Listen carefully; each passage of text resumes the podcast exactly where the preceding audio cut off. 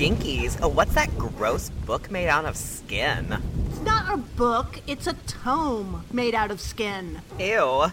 What's it say? Behold the collected apocrypha of Stacy Ponder, the writer for Final Girl. And Anthony Hudson, the programmer for queer horror.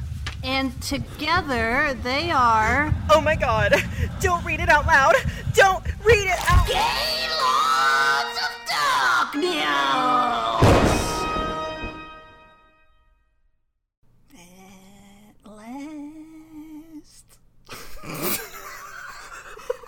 We're back? I don't know. I don't know. I don't remember how to do this. We Was were it- gone for such a long time. Was that the Amityville clock singing at last? yes. Thank you. She's a No, songstress. didn't know Etta James lived in Amityville, did you? now you know. It's a little known secret. She was at the yard sale singing. She was. She was entertaining the crowd as they browsed the haunted wares. Look, I don't know. It's been a long time since we did this show. we we took three weeks off, and then we doubled that. Mm-hmm. Um, because life happened, and now But- we may not know how to do things anymore. No, my brain is smooth now because I have not been using it for the past six weeks. I have not used it. I have not used it. The movie we're going to talk about today, I watched it last night. I've seen it before, but I watched it last night. I didn't write down anything because I'm like, I don't know how to do this. what am I supposed to say? What am I supposed to say about anything? So, like I told Anthony before we started recording, a part of me hoped that everybody would just forget about us while we were gone.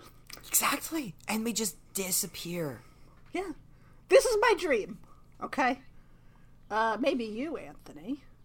You come to you come to my apartment someday cuz you're like, "Oh, Stacy." And then you come into the apartment and there I am in a chair by looking out the window. And I oh, hi Stacy, and I don't respond.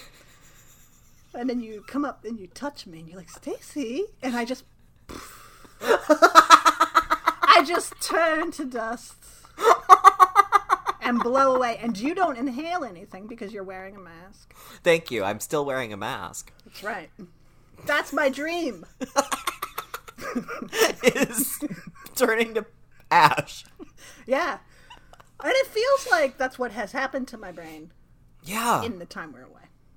Well, listen. It's been a year. Yeah. It's been longer than a year. Um, it's been it's been hot. I don't know about you. It's 115 degrees here, or it's going to be tomorrow. Uh, that's never happened before. The hottest it's been here is 107. The hottest I remember is 104. Um, it- so it, core meltdown worldwide. We're we're going through the the great gaslighting, where now everything's it's all done. all mandates are being lifted. Don't listen to anything the WHO has to say about the fact that we should still be wearing masks. Um, it's just a whole vibe. It's a whole Yeah. vibe, and I don't know what I don't I don't I don't like anything anymore. And now and now you're telling me I have to do Pride on top of it. Oh, fuck that. That's why. Queer horror podcast, everyone. yeah, that's why we're showing up when there's 20 minutes of pride left. yeah, literally. the last day of Pride Month, we showed up. Yeah, well. So, I don't know. I've just gone flaccid. I've gone smooth. Uh, oh, oh, ooh. oh, this is like- getting erotic. this is turning everybody on, I'm sure. like I told you also before we started recording. like, uh, what did I say? Like a penis in an ice bath. I have, like a penis in an ice bath, I have retreated into myself, vanished from sight, shriveled up, uh, inverted, and gone. We all knew it was coming. yeah, there's no there's no surprise here.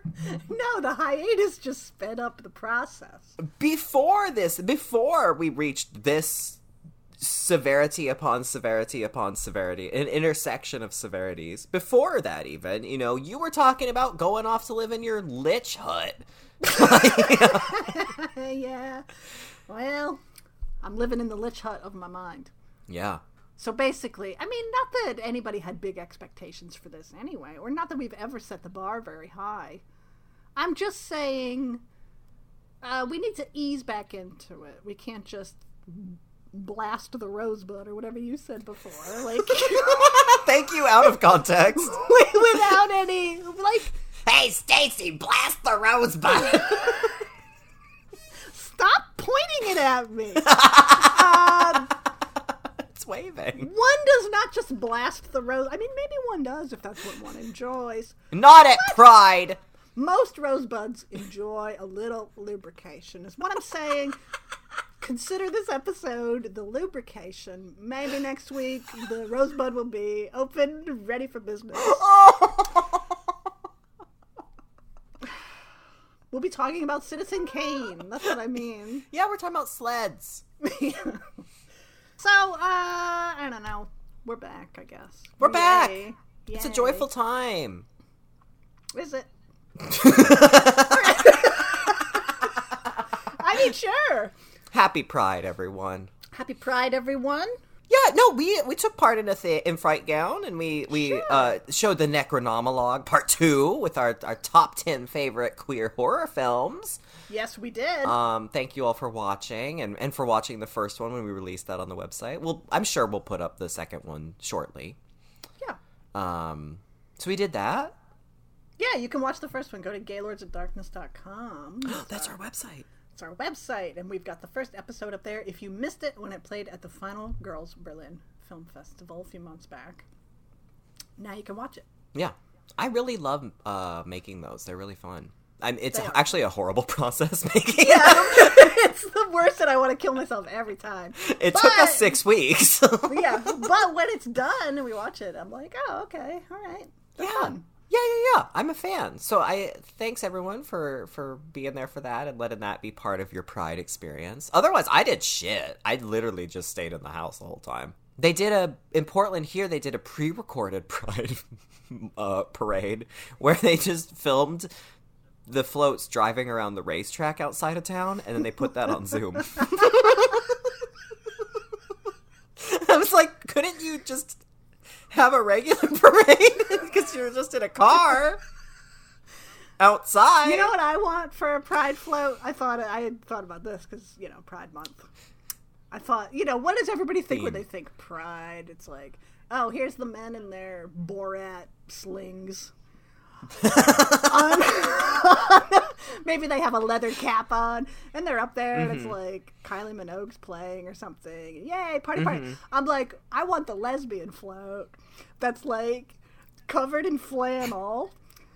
And it's just a bunch of women like sitting there quietly.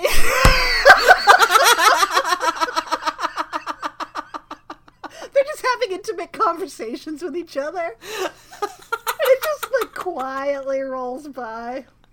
Oh, so good. in the middle of the party. I love it. It'll be so good. Given where we're at in our lives, consumed in flames, depressed, covered in sorrow and misery. No, no, uh, misan- misandry and misanthropy at an all-time high. Yeah. uh, longing, longing to just vaporize. Um, I do think that that's a perfect time to talk about this film that we're talking about today. and I connected with this film. Oh, I don't- it's a, you know it's I've had a lot of good opportunities lately. Things have come out, some uh, Blu-rays that I've had the good fortune to be involved with. oh yes, like uh, I don't know, Children of the Corn and uh, Tale of Two Sisters from Arrow Video. Yeah, yeah, yeah. Getting to write essays for that stuff in the Rue Morgue column and all of these things, but I am just incapable of just saying, "Oh, look at these great opportunities that I'm getting. Hey, everybody, check out this thing that I did." the vast majority of myself is saying like go away like, that's too much stacy you know so Yeah. that's all i'm saying i'm just airing this out Too much Stacy tonight at seven. I think context is important because I think, um, I mean, for me, honestly, like I want to retreat from all aspects of my life. yeah And the pandemic, I actually read a really interesting thing. I guess there's a podcast. Oh God, I'm complaining about the internet and then going to cite a podcast. But um, there was this thing that was getting shared around about this podcast. I think it was called Quarantinology, but they were talking about um, this idea of just going back. Uh, and this expectation to go back, to go back to normal. People, we keep using the term "go back" or "return" or "normalcy" or the new normal, blah blah blah. But it's all situated around um, regressing Mm. and it's like it's not allowing for people that actually maybe we don't want to do the things we were doing anymore. And this isn't me saying like i'm quitting everything but like but i am. But like like this thing we've been through has massively changed the world and the way in which we move through it or don't even move through it anymore uh, the way we live our lives, the way the the our priorities. I've re I've changed, and like Jason and I have been in a massive process of shifting our whole lives and and what they look like to accommodate you know what we want to be able to do moving forward instead of trying to accommodate what we were doing in the past, right? right So it's like uh, the time for change is now, man. And that's fine. It's it can be scary for people, but like I I think um after all of this, why wouldn't we want to shift things? What's that uh, Japanese art where it's like they'll break a vase or a vase gets broken and then they reassemble it using like gold Oh. in between and the point Oh. is that like you can put it back together but it's not the same. It's, Yeah, yeah, yeah. At It's its, a core, it's a different object. And I just feel like we're pretending that we can just reassemble it all. yeah, but we're all gonna be shattered fucking vases, vases, vases. Yeah. Yeah. So we're back. we're back. But I believe, I do believe that all of this beautifully ties into Little Girl Who Lives Down the Lane. Oh my gosh, it sure does. Um, because I like I've been I, even before this. I mean, you had your Lich Hut. I want my Valerie Solanas fountain or my Unabomber cabin. Little girl who lives down the lane. I'm sorry, the little girl who lives down the lane is all about. I think it's aspirational for all of us who want to retreat. mm-hmm. Who don't want to play the game, as it were, as Rynn refers to it.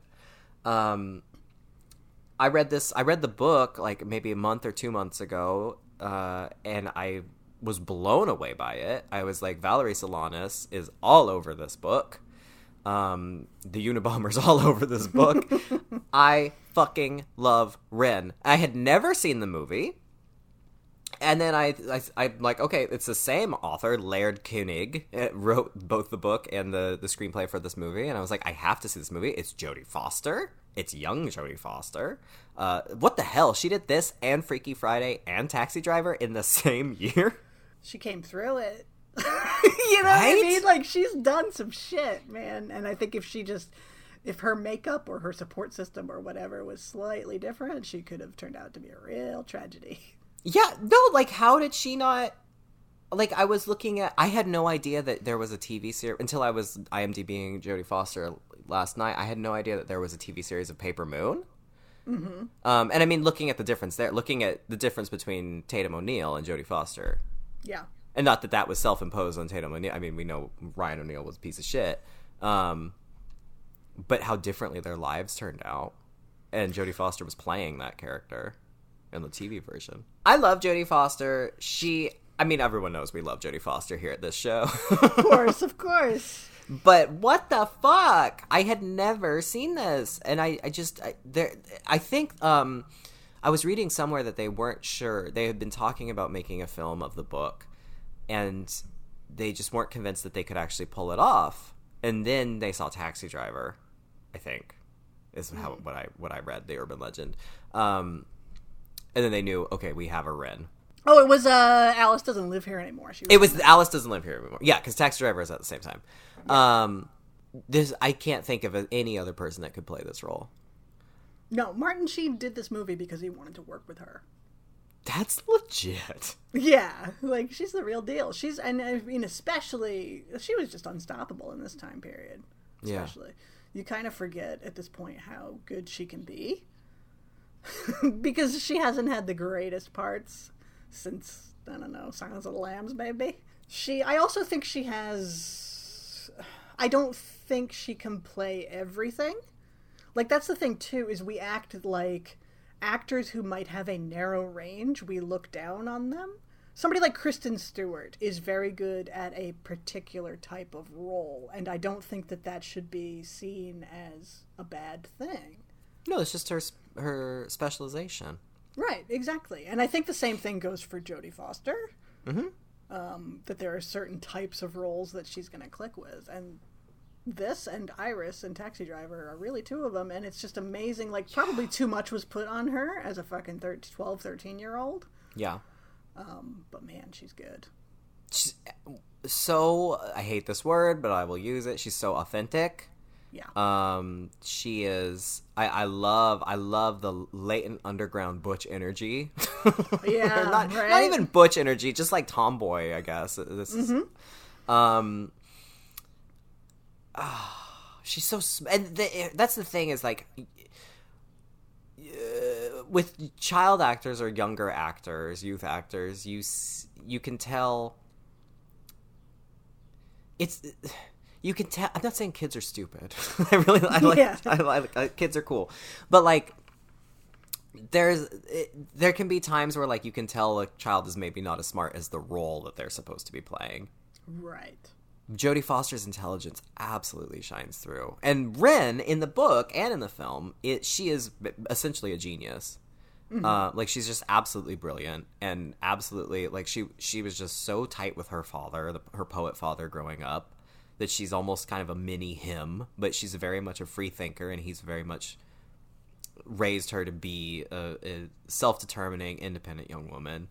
Um, and and th- that would not come through were were that not already in Jodie Foster herself. Sure.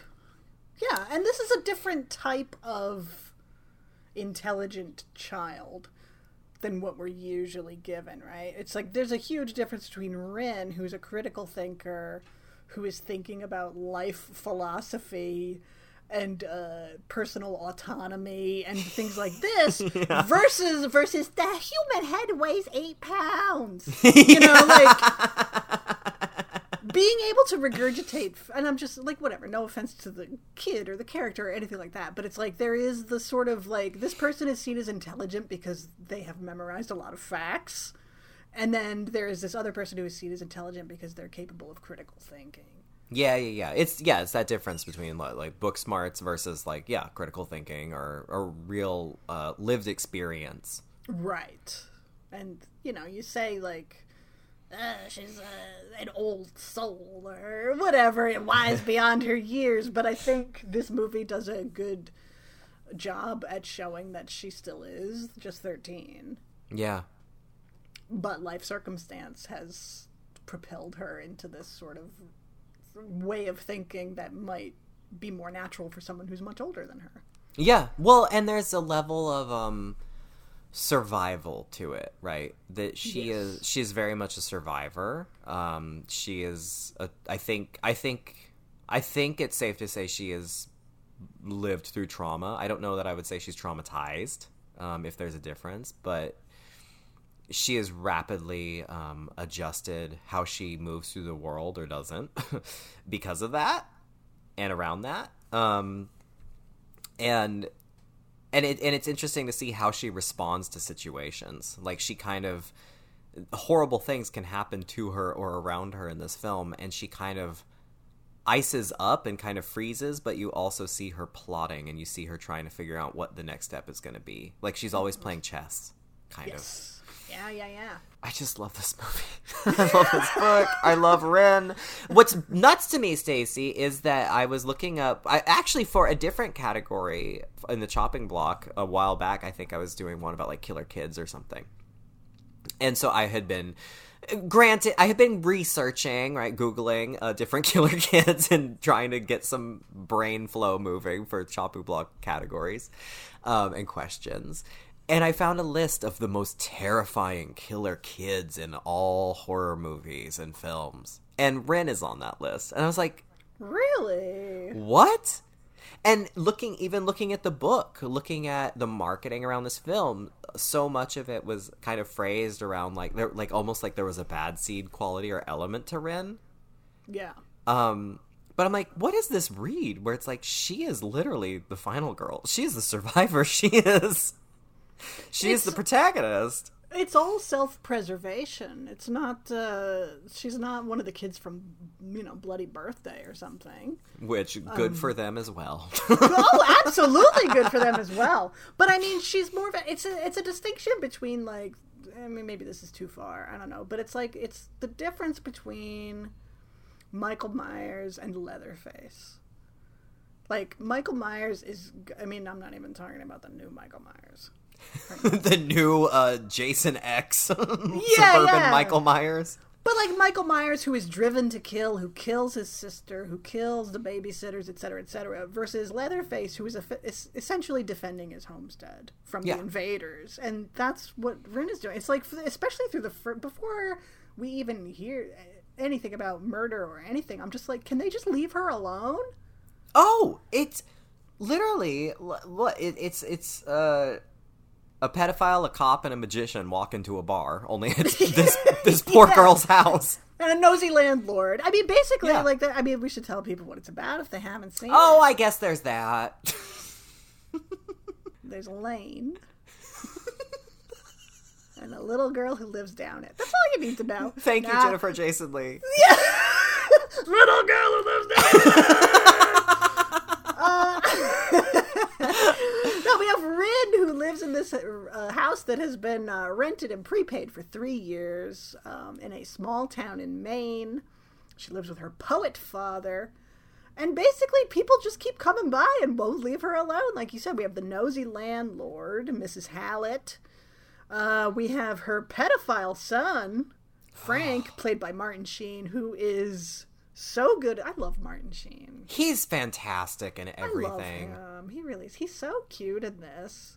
He okay for being the biggest fucking skeeziest oh creep on the planet. I'm like, oh, he's still adorable, Yeah, but he's such a fucking monster that he's really good at it too. he's really good at it. He's such a good bad guy in this. It's it's that it's that absolutely that toxic male, unhinged, um, chaotic dude energy where you're just you're in terror because you don't. It's like the guy you'll see in front of 7-Eleven. You don't know what he's capable of when he's just Yes. having a bad day. Like the, you know that just like chaotic, un uncontrolled, like just dude that isn't grappling with his issues, and you don't know what the fuck's gonna happen when you walk by him. Yeah. That's him. Uh, these people just come in her house um, and do as they please. He's, I mean, he's a pedophile, right? We can we can say this. Yeah, Okay, thank and you. well and and there's a yeah i love i do love that people are like what are you some kind of pervert but um but he it's also like you know it's that small town 70s vibe where like oh everyone just knows the landlady has a, a, a pervert son but nobody talks about it and if you talk about it to the landlady she's just kind of gonna get kind of get angry at you and wants to keep it under the rug yeah, that kind of like small town corruption, secrets, whatever. Where Yeah. it's like she's very powerful in the community. Yeah and therefore he's given a free pass. Everybody knows he's a pervert, and so what happens is they warn little girls not to be alone with him. yeah They don't do anything about him. They tell all the little girls, like, hey, you know. yeah which is so of its time Yeah, Um, absolutely. that it, it's just like oh that you have to change your behavior to accommodate his violence Right. If you Yeah. hey, if you don't want to get molested, don't be alone with him, okay?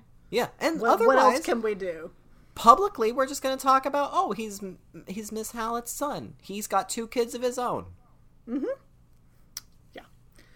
So, um, everybody's coming around. They want to talk to her father, who just is never there. Or he's in his he's locked in his study doing his work. And he can't be disturbed. And you know something's up with the father right and given the the poster art for this movie you're like she killed her father what's going on Yeah. she's living very independently she's learning hebrew in her spare time she doesn't go to school so everybody is suspicious everybody wants to know what's up with this kid Why is this little girl always smoking in her caftan alone? yeah. Uh, so Mrs. Hallett keeps pressing the issue. Uh, and is like, I want my jelly jars. I want my jelly jars. uh, and so finally, one thing leads to another. Mrs. Hallett goes down into the basement that Rynn is really trying to keep her out of. Uh, she screams. We don't see what she sees in the basement, but she sees something on her way up. She hits the the stick that is keeping the cellar door up. The door hits her in the head. Mrs. Hallett is dead. So now Rynn has to take care of this. She's got enough problems, am I right? Now Oh she's got God. at least one body in the basement. We don't know. Meanwhile, Mrs. Hallett's car is out front, and Rynn knows enough to get rid of the car. Here comes Mario the magician, Oh. played by Scott Jacoby. What else has he done? He is uh, Bad Ronald, thank you. He's Bad Ronald. His brother Billy was in Bloody Birthday. He was one of the kid with the glasses. Yes, the Jacoby. Yes. They Yeah, yeah, okay. Yeah. Um, Scott Jacoby was also in a movie a couple of years prior to this with Martin Sheen and Hal Holbrook. That certain summer. Have you Oh, ever I seen haven't that? seen it. Uh-uh. Gay movie, groundbreaking gay movie. Oh, oh, oh. Yeah, Yeah. my uncle was just telling me about that. Yeah, he was uh, like Martin Sheen's son, I think, and then Hal Holbrook was his lover, Hmm. his father's lover. So he has to grapple with his father being a big homo. Anyway, Man, Martin Sheen's always been cool. he's been real cool. I love what an environmentalist he is. I know.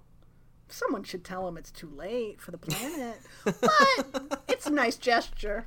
How are like the most radical people in Hollywood the cast of Grace and Frankie, and they're all eighty? So sad. It's true. Oh my god, it's true. Uh, so Mario helps Rynn get rid of the car. They start spending time together. The relationship develops, and then it's just kind of keeping these secrets, burying the bodies. Uh, it turns out Rynn's father was very ill, and like uh, Virginia Woolf, he walked into the sea Rocks in his dress pocket. with rocks in his dress pockets. Um, and then Rynn's mother came looking for her and was gonna start some shit, so Rynn poisoned her tea with cyanide.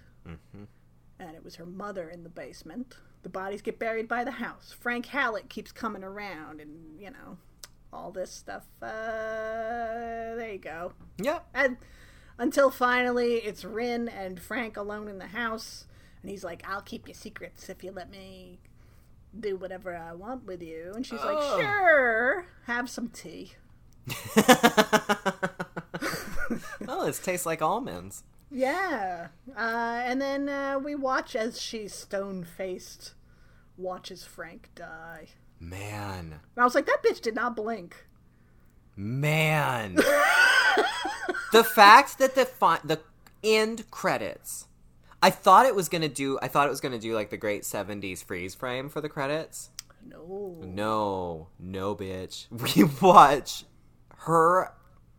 The entire credits, she is watching a man die, Yeah. expressionless. So good. It's like this is the original "Call Me by Your Name" credits, where it's just that little Yes. twink staring at the fire. Super tight close up. Yeah. Yeah. Yeah, and it's the exact same thing. Yeah. She's just watching this man die. And and and I was just like misandrist icon. Well, Frank killed Gordon the hamster Oh, in a very cruel way. it's so sad. It's very sad. She just wants to live her life. That's the thing, and no one will leave her the fuck alone. Everybody else knows what's best, and it's just like this movie, like you said, especially right now, just but always this movie speaks to anyone who lives outside of the norm or Yeah. you know what society is telling you you should do and who you should be. What's what's going to happen if you dare to be a woman, a young woman who just wants to self-determine her life and her place in the world? What's going to happen? Your your pet hamster is going to be brutally murdered and thrown into a fire in front of you. Uh, you're going to become subject to another fucking pedophile's desires and, uh, and nearly assaulted. Uh, Your boyfriend's to get pneumonia. yeah. like uh, it's just it's just I actually think this film is really ahead of its time. Uh, the story in general is really ahead of its time. In that this too is is very much we were talking about when we were watching this last night. Um, Andrew was like, "Oh, this I'm surprised that they uh, they would never be able to do this today," and I was like, "No, I think it's actually the opposite. I'm shocked that they made a film where she gets away with it." as Yeah. far as we know, in the 70s. There is no judgment for her, really. Um, there's a cop in the film, Mario, the magician's uh, cousin, uncle, Uncle. uncle. Um, he's constantly showing up. There is there is a there could be a threat of punishment, but there isn't. And it's very much in like Rynn is very much in line with our Thomasins and our and our Dannys and our and our Suzy Bannions, mm-hmm. where she she actually does ultimately get to self determine. For now, at least to me, this feels like a. The end.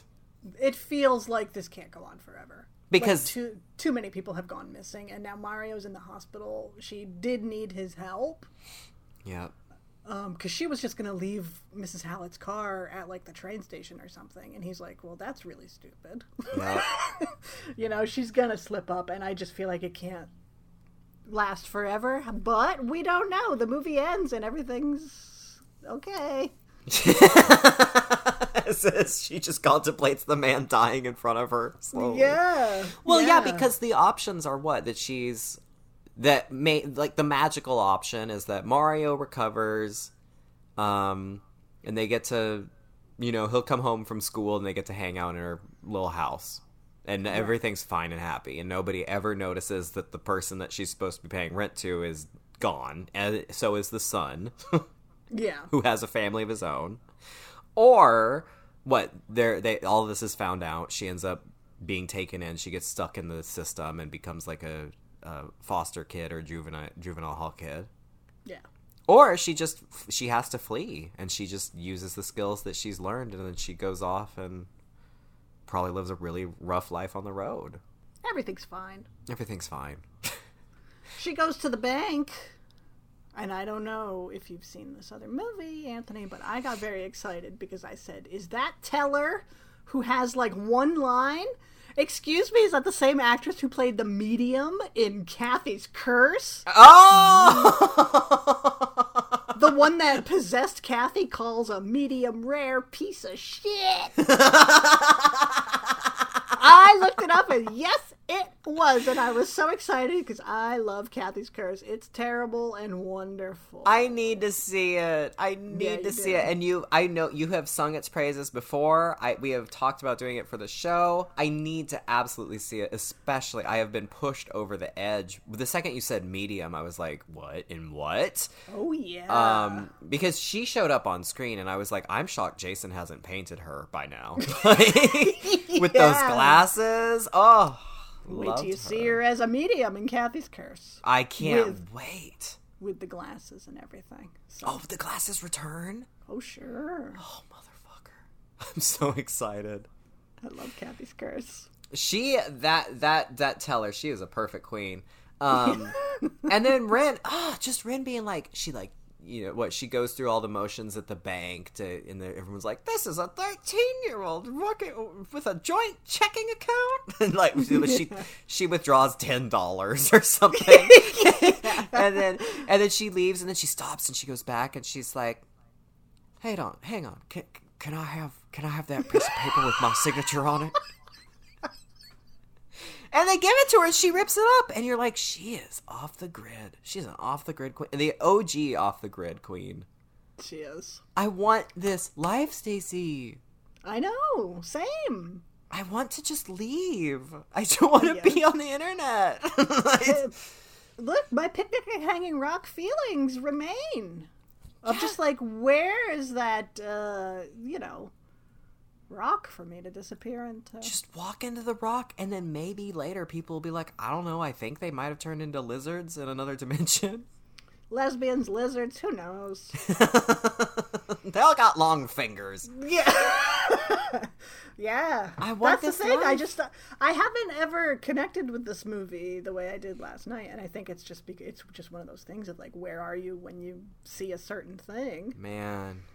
Because reckon- the first time I saw this, I was expecting like what the poster promised, and it's like it's very strange because this movie does have so many hallmarks of an exploitation film. Yeah. But it's so subdued and like mellow Yeah, at the same time. it's pensive. It's um, it's very much it's very theatrical. Um, while being s- cinematic.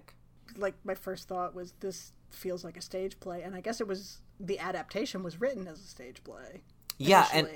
I, I believe he there is a a play adaptation, um, that came out then after this, and Laird Koenig, uh, he was a he was a playwright. He did Broadway and off Broadway plays, and then and a screenwriter, and then he wrote. I think this was his second book, um, which then he adapted for the for the screenplay for the movie. Um, and it, it very much has that DNA in it, which I really think strengthens it because you're just in it with her in this house.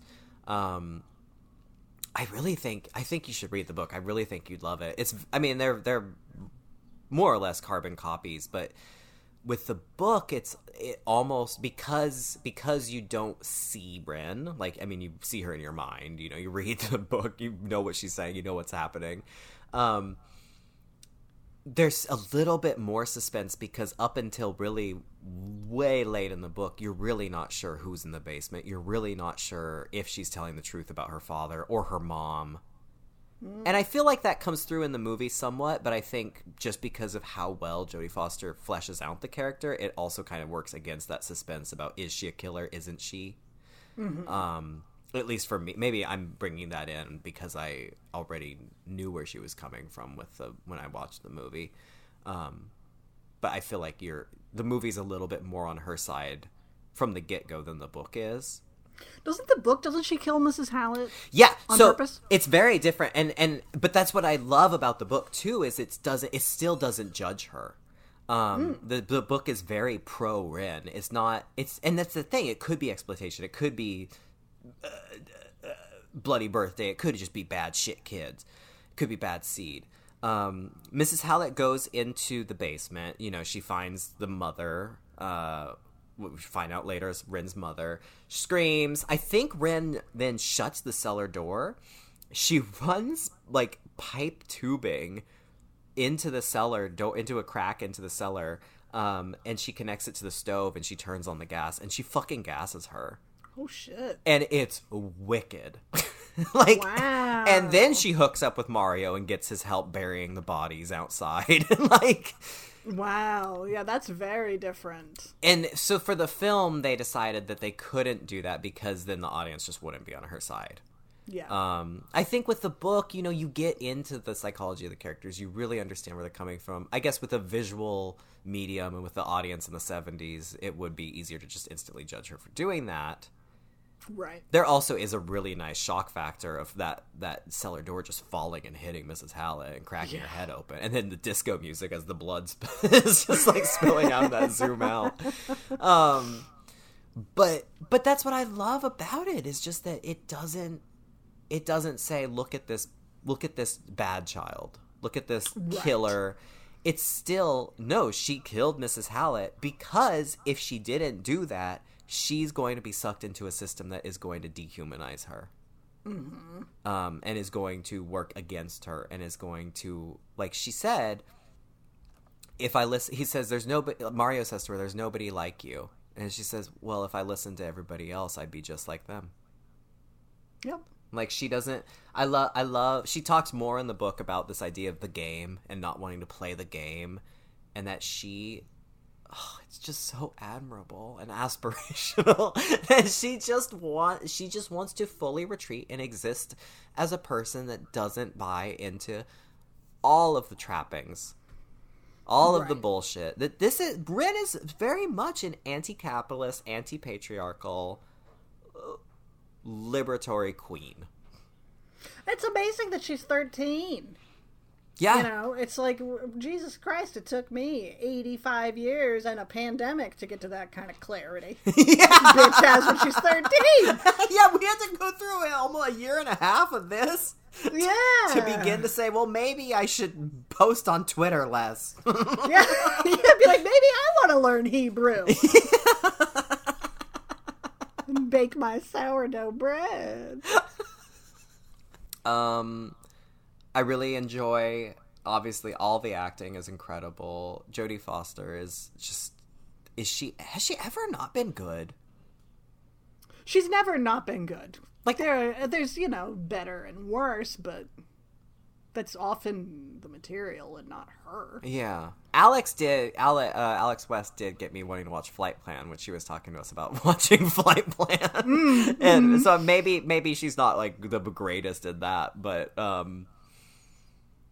But she's always just so solid. She's so good. Martin Sheen's incredible in this. I really love. I really love Scott Jacoby as Mario the Magician in this. That's a really tricky role, mm-hmm. and the fact that like Rynn is so independent and so feminist and so uh, uh, it it it should be there. There is a potential for like skeeziness with their relationship because he's slightly older. Let's own barely, you know. Yeah. Um, but he like I don't know. They really they have great chemistry. She brings out. He's just like treated as sort of, in his words, the cripple kid in his life, and people just think he's weird. But she brings out some good qualities in him, and they really like each other and care about each other. it feels like he respects her, Yes. which is not normally anything you would attribute to a teenage relationship. Yeah, yeah, yeah. Um, but especially when it's like older boy, younger girl, like. But I just I feel like he really admires and respects her. Yeah, he really he's like transfixed by her um, and how Yeah. smart she is, and he so looks up to her. Yeah. and they're they because they both exist on the on the outskirts of society because he's disabled and because she's Valerie Solanas like they yeah. They just are a good match for each other and I really I really love them. The body double was a little weird. Yeah. Well, she was ready to walk off the movie over that. Did they were they're trying to push the nudity on her? Yeah, she didn't want to do it. That's her older sister. What really? Mm-hmm. How old was Jodie Foster at the actual time? Do you know? I think she was like 13. And they were 13. Yeah. How Well, old? it was look at dude. Brooke Shields was like 12 in Pretty Baby, right? oh yeah, that's fucked, This is the it's the 70s, man. that's fucked up. And Jodie Foster was like, "No, no, I'm not doing it." And so her That's- mother worked it so that her older sister, her sister was like 21 and did it. Oh wow. Yeah. Yeah, that's a weird part. I don't Yeah. know that it was necessary to show show that, but um, but I Yeah. otherwise I feel like they, in terms, I mean, behind the scenes that sounds like a nightmare, but um, in terms of what we got on screen, I feel like they navigated it in a way that was weirdly um sensitive. It's jarring. God. But I mean that's, you know, that's the thing is like a lot of older horror movies in particular. It's like Oh, here's a character taking a shower and the sensual music is playing, and then you're like, wait a minute, this character is supposed to be like a high school sophomore. Yeah, yeah, yeah, yeah.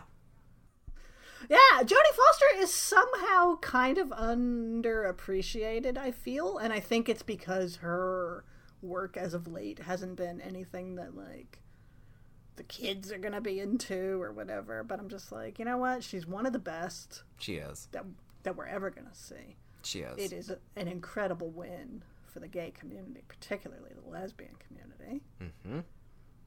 uh, that she is one of us. It just Jodie Foster's big dyke, and I always knew it. I remember I remember when um she came out again for the real time after like what was that remember when she came out like a hundred when she turned 50 and Yeah. she's like i'm 50 if i if i if i was to to come out i would be gay but i Yeah. am an actor like but then more recently. More recently at the Golden Globes or whatever the whatever one of the awards shows where she was there with her wife Yeah. and was like this is my wife. And that is such a like I think it's so taken for granted but especially considering her and her history and how private she is understandably so. Absolutely, understandably. um that was a huge moment. She's just never talked about those kind of things. So even her first awkward embarrassing as fuck attempt at coming out was like for somebody like me who's been a jodie foster stan my entire fucking life even that was like oh my god like this is weird and i feel uncomfortable but also holy shit I think she might maybe be alluding to coming mm, out. yeah you know what i mean and so like to to get to where we are where it's like she has a wife and will proudly sit next to her wife and Yeah. introduce her as such is incredible and i just fucking love jodie foster so Well, you can't tell. well you say do we need all the mel gibson things going on What is that friendship? i don't understand that friendship They just must understand it. really. It must. It's like Mario and Rynn. Maybe. Maybe they just really get each other in a way that I will never understand. Yeah yeah Um, it's very strange. But yeah, I remember. I remember. But that's the thing is, everyone knew. Everyone has always known she's gay. oh sure I remember being a teenager reading PlanetOut.com and reading all the gossip about her and her wife adopting like their kids and blah blah blah. That was decades ago. Uh, before that was even before the she came out the first time she kind of came out. And yeah, I remember that the Golden Globes happening that really hitting you in the feels because that is a massive and significant event when one of our greatest actors yeah is just open about it. Well, that was a big part of the controversy around Silence of the Lambs. Like, aside from the entire trans issue, Yeah. was when it came out, part of the protests was about her. And it was like, take the moth off your mouth and come out. Like, people have tried to forcibly out her on plenty of occasions magazines, The Advocate, and everything. Like, mm-hmm. all of this. She's been subject to it. And she's just always kept her shit private, which I also respect. Wow. You know? Wow, I didn't know that about Silence of the Lambs. That's wild. Yeah. So The moth that's was the the, thing, it's- closet. The moth was a closet. Like, well, it was like a piece of duct tape over her mouth, basically. Is Yeah. the way they were framing it, you know. But it's like that's also the the the whole conversation about when it's somebody that you know, basically, right? But also chooses to keep their life private. It's like that. The conversation around that is really interesting. No one has. Do you have an obligation to come out? So that's really tricky, right? Mm-hmm. Because I think if you were in the public eye and you could literally save lives, I do think that there is like an ethical call. Um, but then there's there's no despite being a millennial who does participate in the internet uh, begrudgingly, there are no absolutes in this world. There are there everything is a case by case scenario. Um, and so it with her there are very special circumstances, right? Right. I don't I don't think I mean I guess it would be very rid of her to not come out to just live her life as she wants to. Well, I think that's the distinction also. And if you don't know what we're talking about with Jodie Foster circumstances, if you don't know about the whole John Hinckley Jr. connection, you should read up on that. Yeah, Um, just the uh, guy trying to assassinate the president for her. yeah, you know. So she's kept everything personal on lockdown. Like if you follow her career at all, her interviews and everything are all business. That's all she wants to talk. She doesn't talk about any of her personal shit. She has more in recent years, but but it's somebody like um I read an interview uh, a year or two ago with Holland Taylor, um, another fantastic actress. Yeah, Um, and they were talking about like, oh, your relationship with Sarah Paulson and blah blah blah blah blah. And she made the distinction of like, I never came out, but I just was never in either. hmm, hmm. I just lived my life, and I was never in the closet, but I never came out. yeah. And I think that's that's a distinction, and that's kind of how I feel about myself. Also, like on Final Girl, is it's like I didn't hide anything, but I also wasn't like this is a big gay blog. Yeah. it was just like I had lived my life, and I would talk about my life or talk about a girlfriend or whatever. But I wasn't like, but I was just like, I'm just going to live my life. Certainly, if someone asked me, I would tell them. I never denied anything, but I didn't make it a focal point, and I didn't say like I'm final girl and I'm gay. You never put rainbow suspenders on Anna Faris on the on the header. right, exactly. I didn't have a pride flag background or whatever, but And, and, all of and her it's a- flags. and yet it's a case of like you know gay men in particular like gravitated toward like I don't I'm not speaking popping my collar and speaking highly of myself but I have learned over the years how many gay men gravitated towards Final Girl and found a kinship mm-hmm. despite the fact that I never came out. And I think that that's just and I'm sure there are straight people who are like is this gay? Like there are some who are going to pick up on it but it's like it's just what you do it's like a gaydar whatever you want to call it where you I don't know and I'm just babbling at this Point. No, it's but- absolutely true. And I remember stare I remember sitting in my parents' house on my desktop looking at your at your blog and um being like one really drawn to it because you're talking about horror movies and older horror movies that I wanted to watch and learn about. And then you're talking about um you I I could tell that you were gay. yeah And I remember thinking like this is everything I want. like yeah but it was it was really exciting to me because it it was um like you said it wasn't about that it was it was literally just here as a gay person existing i guess Yeah, that that's was the nice. thing. That's the that, and that's the thing. But also at the same time, it's like that's. I mean, that's to bring it back to Jodie Foster. That's the way I've always felt about her. Is like you recognize something in them, and so you just figure like, well, they're gay, they're gay, they're gay. yeah. But still, her coming out and saying it is still such a huge deal and still so important regardless of the fact that the last you know however many years you you've kind of known she's fam yeah. you know? Yeah and it's powerful. Yeah. And it is helpful um mm-hmm. so it does it does go multiple ways how many oscar winning actresses do we have that are like i'm a lesbian is it literally just jodie foster is it literally just jodie foster well marlee matlin played a lesbian in the l word there you go same diff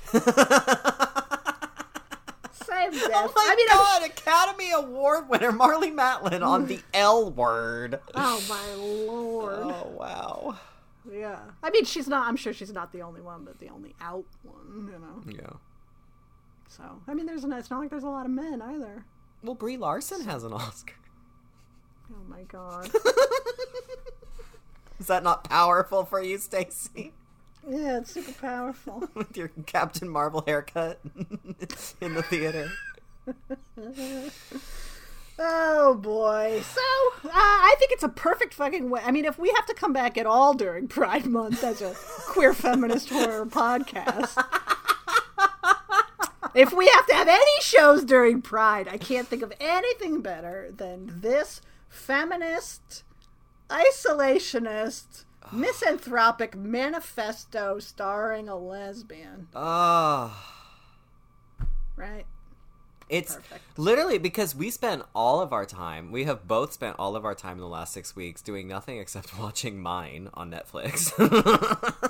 Best show that has ever been created. And look, if I have to open up time in my schedule, if I have to take away time from Lee Haijin and and Sao Hyun, um, then I get and Hisu, then I guess I might as well do it with another Bala queen who is just fighting Yeah. for her own liberation, just like those queens. And that's little girl who lives down the lane. God damn it! God damn it! Uh, read the book, watch the movie. They're both fantastic. Indeed. I love it. Well, Stacie, after six weeks, are you ready to place your head on the chopping block? What is there left to cut off?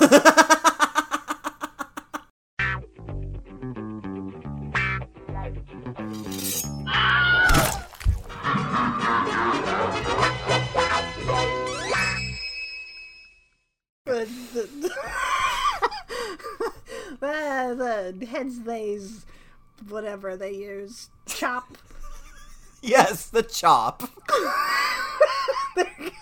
just it'll touch my neck and my head will just explode into dust As it goes. What? "Oh?" You explain. I don't have it in me. Stacie thinks a, an axe is called a chop.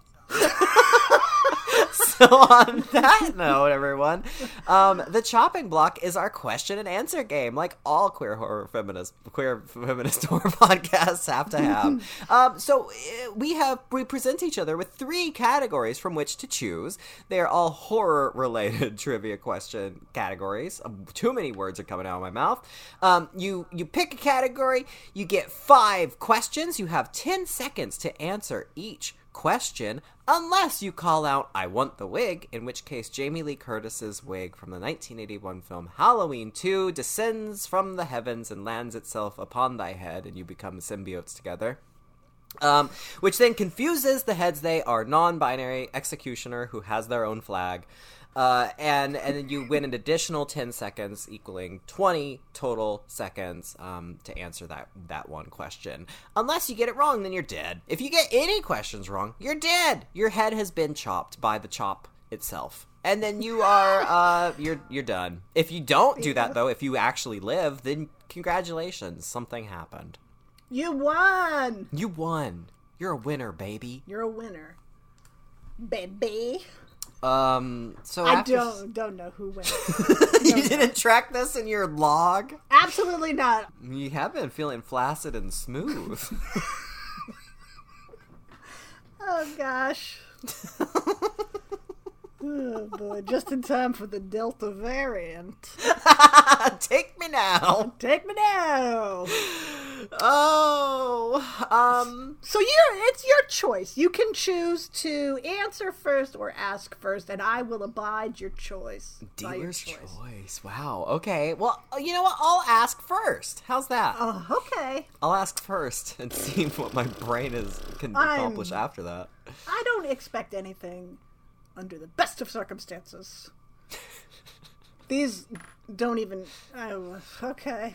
Isn't it funny how words are hard? Words are so hard. We did okay talking about the movie. This all. I mean, this always happens on this show. It's like I, every time the movie talk is when I blow my load. You know what I mean? My brain load gets blown, Yep. and then we get to the chopping block, and I just am running on fumes. Just waiting for the other person. You're like, are you done yet? Have you finished yet? It's just yeah, nothing. Hurry up! I'm starting to chafe. Ah. Rosebud. Rosebud. it's Uh, a chant now. Okay, you have three new categories in front of you today, Stacie. I said to myself last night, I will be a shit if I don't come back after six weeks with any Right? new categories. I could have made new ones like every week. I could have had 600 new categories because that's how math works. I could have had 600 new categories for you. You get three. You're lucky. Uh, your categories are quote me, mommy, in which uh, in which I, I just start a, I say a horror quote like the beginning of it. You complete the quote Ooh. and identify the film. These are all very well known quotes. Oh, I like that. So that's quote me, mommy. Uh, your next category is don't go into the basement, in which I describe what is in a horror movie basement or cellar, and you tell me Oh. which basement or cellar. Okay. These are great categories. Thank you. I, I, I had to try after six weeks. And then your final category is Clarice Starling FBI, ah. in which Clarice Starling herself asks you trivia about her life. Oh So- shit. Your categories are, and these will these can come back. These can come back. So this isn't the end of days. Gina Tay after bath splash.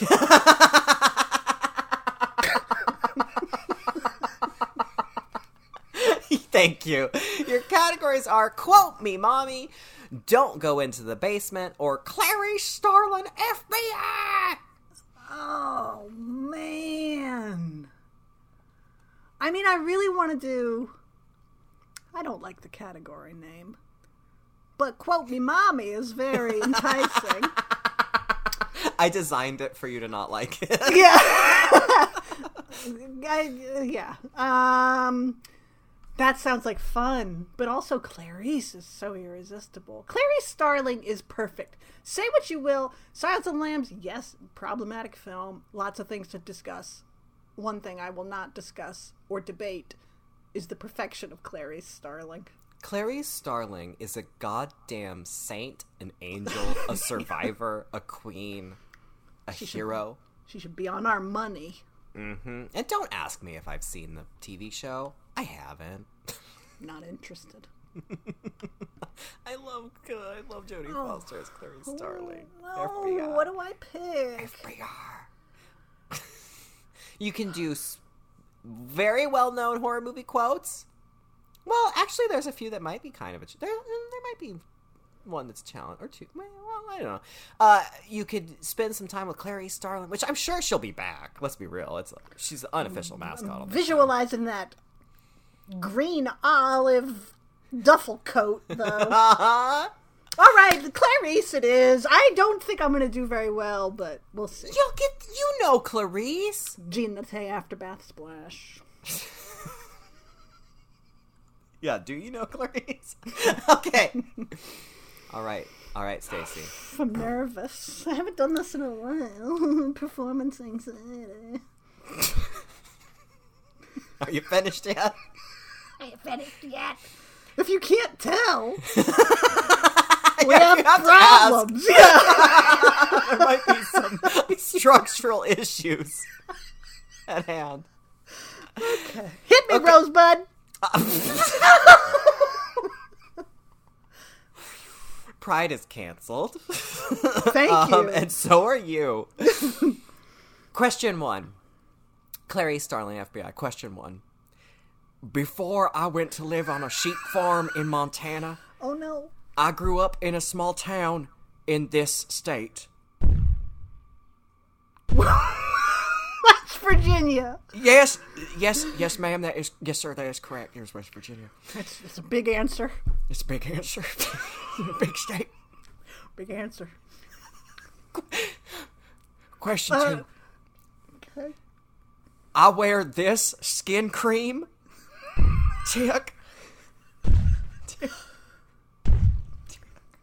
De Tone.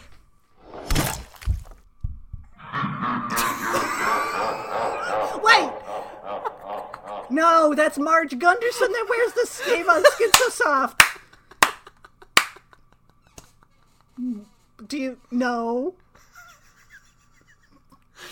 Actually, I wear Evyan skin cream. Evyan Skin Cream! Damn it! Evyan Skin Cream! And L'Air du Temps, but not today. that was the next question was, and sometimes I wear this, but not today. But not today! Evyan Skin Cream. Damn it! She's got a nice bag of cheap shoes. you know what? Bef- like, let me- but I was uh, anyway. Okay, well, I knew it was a doomed thing. Hey, you knew, you knew in your heart, in your heart of hearts, heart of hearts. just not, to, just not today. It's not today. Oh well. I know. Please. I love Clarice. Was Plum Island one of the answers? Plum Island Resort Hotel. No, yes. it should have been. It should have been. Well, would you get the other two? I feel like I just have to ask you because it's not like she's coming back. I said she's coming back. Okay. My him roommate at Quantico is also studying to be a special agent, and her name is what? Ardelia! Ding ding ding. Yes, ma'am. Smooch, smooch. and and the final question. Now, I think you would have gotten this. I don't know if you would have got the exact words, but we'll find out. Before he was shot, my father worked as this. He was a cop. Yeah, there you go. Ding ding ding. Oh. The full answer is night marshal. I see. If I really wanted to, you know, Sure. begrudge, I could say, mm, ding ding ding. It's night marshal. I get, you know, my Gina Tay after bath splash trips me up. oh well. Love it. It's always Gina Day after It always, it always is. And never L'Air du Temps, especially not today. especially not today. Oh well. Well, good job. Good job, though. No, bad job. No, you that's all right. you died all on right. the second question. You did yeah, fine. I'm dead. You're just talking to my spirit, which cannot pass. Your lich essence. Yeah, it's back. Uh, okay. Well, uh, you have three new categories also, but I admit, with my smooth brain, I'm not as clever as you, and so I said I'm going to ease us back into this. Oh. I'm not just going to blast the rosebud. I'm going to ease us into this. Rip off the mask and blast the rosebud. Ease us into this very slowly and gently. Thank you. First thing I'll do is tell you that you look nice today. oh, thank you. I assume. I, I really you. don't. It's 115 degrees. Um, so you do have three new categories. However, each of them is the special way we do it. Which What? Which isn't, I ask five questions, you give five answers. It's the name five movies in the time. oh, All three of them are like, does that, that didn't explain it for the people. Instead of having five questions and answers, in these categories, Anthony will have to name five movies that satisfy certain parameters mm-hmm. within 50 seconds or 60 seconds if a wig is requested. okay. wait. So you're telling you're telling? Hold on a minute. You're telling me that all the categories today are this one? Are like the the the, the name the the five? That's right. Oh. Oh, you know I can never resist picking that one because I always die on the. I get to four, and I always die. now, now you don't have a choice. Have I ever won one? I think maybe no. That sounds right. That sounds correct. Yeah, but we both enjoy these. Um, and so, so each one you will have to name the movies in a time. Okay. So yeah, that's been established. Thank you. listen. Okay. So category one, the eyes have it. Each movie that I want from you will have I or eyes in the title. Oh. Now, I would like to make a blanket rule for these types of categories going forward. Oh, you son of a bitch! I know what you're gonna say. Sequels are fine. Remakes, no, no. Oh, oh, oh! That's So you couldn't you couldn't say like, oh, martyrs and martyrs. Like, no, no. Sequels, why not? Right? Remakes, no, no. Okay. Well, that's that's very giving. I like that. I thought Okay. you were gonna say even sequels. Well, they're at least they're different movies, basically. You know what I mean? I just feel it's fair. Do you agree? I agree. Okay.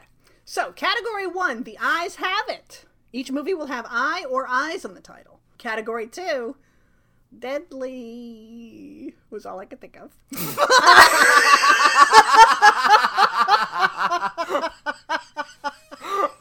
so, each of uh-huh. these movies will have the word deadly in the title. Uh-huh. And the third category is I do even see color, which all of these movies. You sound like you're from this Portland. yeah. So each of these movies will have a color in the title.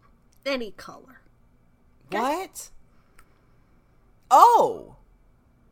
So I just named move five movies with color a color, the name of a word for a color in the title, Yes. like Chartreuse Afternoon, Exactly. The famous the famous horror film Chartreuse Afternoon. Chartreuse Yes, exactly. Okay. So again, the categories are the eyes have it. Red Velvet. De- there you go. Deadly. And I do. Love that, that that title literally just walked off stage in embarrassment. yeah, as did I. And I do even see color. Um These seem really hard. um. Oh, I'm gonna go with the eyes. Okay. I'm gonna go with the eyes. Oh, the color one though sounds. I don't know any movies with colors in the title. I'm gonna do the eyes. I'm gonna do the eyes before I even think of anything. Okay. All right, here go we go. eyes. So, 50 seconds on the clock to give me five movies that have I or eyes in the title. Your time starts now. Ne- right now? Oh, uh, okay. Um, eyes. I eyes without I I I I eyes without a fa- eyes without a face. That's the movie. Ding, ding, ding. um, uh, the eyes of Laura Mars. ding, ding, ding. Um, the eye. Ding, ding, ding. Uh, the eye two. Ding, ding, ding. Um, uh, I, I want the wig. I eyes of a stranger. Is that a movie? Yeah, ding, ding, ding. You got oh my it. god! You Oh won. God, I did it! I did. Oh wait, is there surplus time? I, I Spy, Eye for an Eye, starring Sally Field. Um, Not a horror movie. I see you. I, are there any others? What else is there? There's The Hills Have Eyes Oh, it does. and its sequel. There's Cat's Eye, Oh, yes, yes, yes, yes. Deadly Eyes, the movie about the rats. Eyes of My Mother, Oh, I haven't seen that. Starry Eyes, Oh, oh yeah. Two Evil Eyes, Two evil that, eyes. an anthology movie, and The Crawling Eye, an old sci-fi horror movie. Ew, ew. That was all I came up with, plus the ones that you said. Oh wow. There's not that many. I got the eyes of Laura Mars. I'm so happy because that feels like I'm vindicated after the something of someone Yeah. when I died on Eyes of Laura Mars. The other ones will come back also, so I don't want to get into it. But one of one of those categories is significantly easier than the other. I think the is the color one easier or is the deadly? Yeah. Well, you said you're not gonna get into it. Yeah. The color one seems really hard though. I can't think of anything. Now I want to do it. Now, Okay, thank you. That's a, No. those are great categories. I love that format. Thank you. it's a fun format. You did Oh it. I won. You won It's first time and I back. won. I got one question. I don't know how to good sentences, but won the game. You won. Congratulations. Thank you. Thank you for being here for me in this moment. yeah. Uh, well. Uh, Yahoo, we're back. Right? Grand mid-season replacement pilot episode, whatever. Yeah. Uh, so thanks to everybody.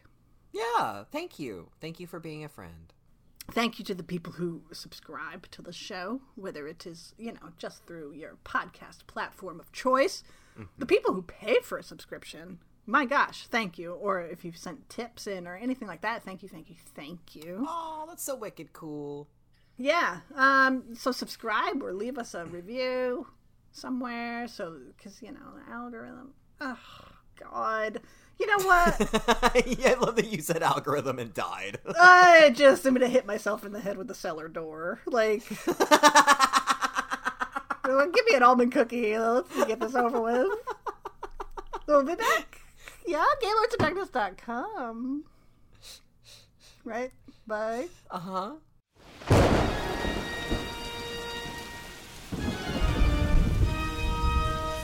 Wow, for a haunted tome made out of skin, it's so loosely structured, yet informative. I know, right? Ugh, is it over? It's glowing and spinning on its own, so I'm gonna guess yes. Ah, oh, oh my god! Oh, oh my god! Tune in next time for more Gaylords